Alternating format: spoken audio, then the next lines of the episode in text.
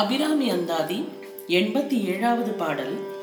இதற்கு முந்திய பாட்டில் மொழியே என்று முடிந்ததை இந்த பாட்டில் மொழி என்று தொடங்கி அந்தாதி செய்தார். இனி பாடலை பார்ப்போம்.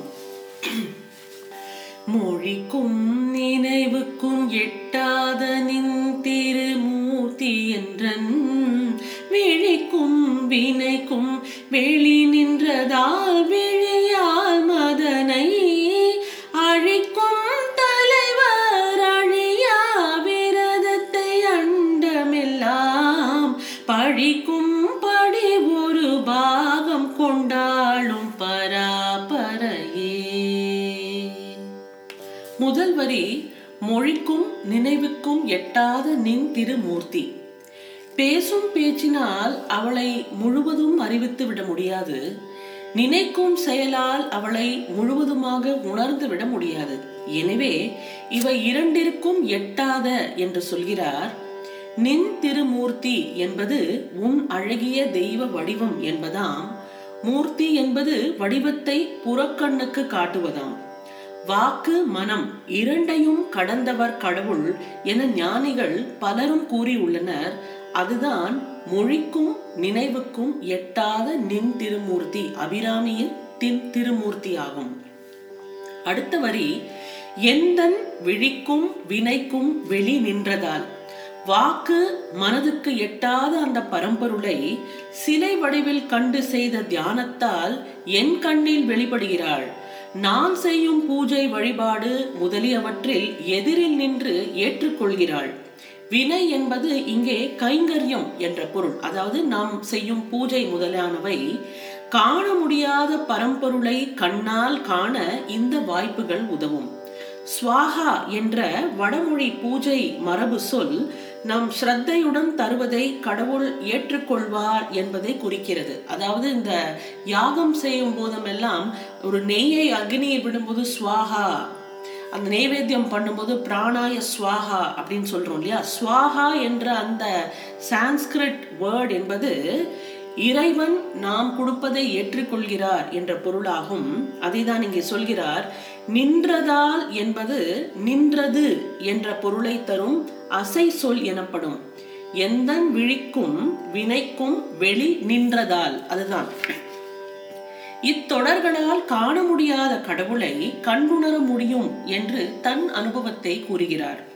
அடுத்தது விழியால் மதனை அழிக்கும் தலைவர். தட்சணாமூர்த்தியாக சக்தியை பிரிந்து யோகம் செய்த போது சிவபெருமான் மீது காமம் தரும் மலர் அம்புகளை மன்மதன் எரிந்ததால் அவனை விழித்து சினத்தால் பார்த்தபோது விழி நெருப்பால் மன்மதன் எரிந்து அழிந்தான். இதை தொடர் குறித்தது. அதைதான் விழியால் மதனை அழிக்கும் தலைவர், அதுதான் சிவபெருமான். அடுத்த வார்த்தை அழியாத விரதத்தை. யாரும் விலக்க முடியாத பிரம்மச்சரிய விரதம் கொண்ட சிவனை பற்றி கூறுகிறார். அந்த விரதத்தை அபிராமி மாற்றினாள் என்பது பொருள். இந்த விரதத்தை விடும்படி தேவர்கள் வேண்டுகிறார்கள். சிவனுடன் மீண்டும் இணைய சக்தி தனியே தவம் செய்கிறாள். இந்த இரண்டுமே தட்சணாமூர்த்தியின் தவம் கலைவதற்கு காரணமான தூண்டல்களாக இருந்தது. அண்டமெல்லாம் பழிக்கும்படி ஒரு பாகம் கொண்டு ஆளும். அதாவது ஒருவர் யோகத்தை தவத்தை விரதத்தை தீர்க்க முயல்வது என்பது தவறு, அதை நாம் கலைக்க கூடாது. அதற்கு மனைவியே துணையாவது என்பது பழி. இது 30 முக்கோடி தேவர்கள் வாழும் பல அண்டங்களுக்கும் அவர்களால் தெரிந்தது. இதனால் பார்வதிக்கு பழி வந்தது. சிவபெருமானின் தவத்தை கலைத்த பழி பார்வதிக்கு வந்தது. பிரம்மச்சாரியானவனை கலைத்து மனம் செய்து கொண்டு ஒரு குழந்தையும் பெற்றால் சக்தி என்று பழிப்பார்கள், அதுதான் அந்த பழி.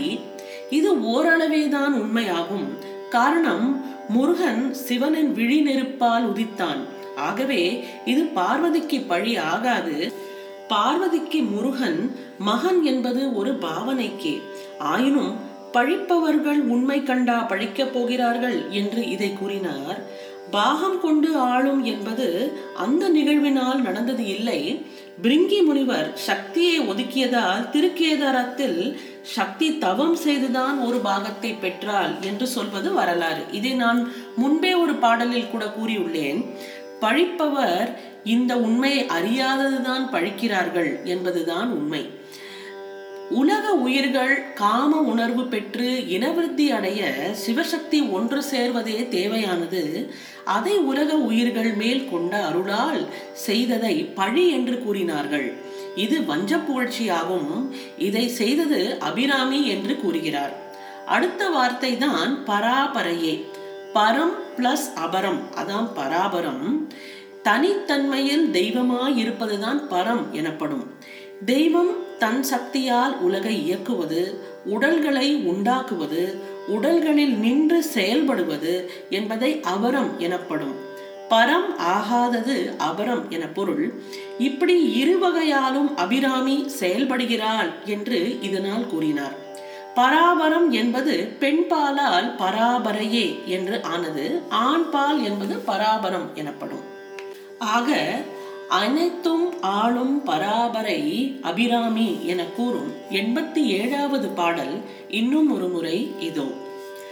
மொழிக்கும் நினைவுக்கும் எட்டாத நின் திருமூர்த்தி என்றன் விழிக்கும் வினைக்கும் வெளி நின்றதால் விழியால் மதனை அழிக்கும் தலைவர் அழியா விரதத்தை அண்டமெல்லாம் படிக்கும் படி ஒரு பாகம் கொண்டாடும் பராபரையே. அபிராமி அந்தாதியின் 88வது பாடலுடன் உங்களை நாளை சந்திக்கின்றேன். நன்றி, வணக்கம்.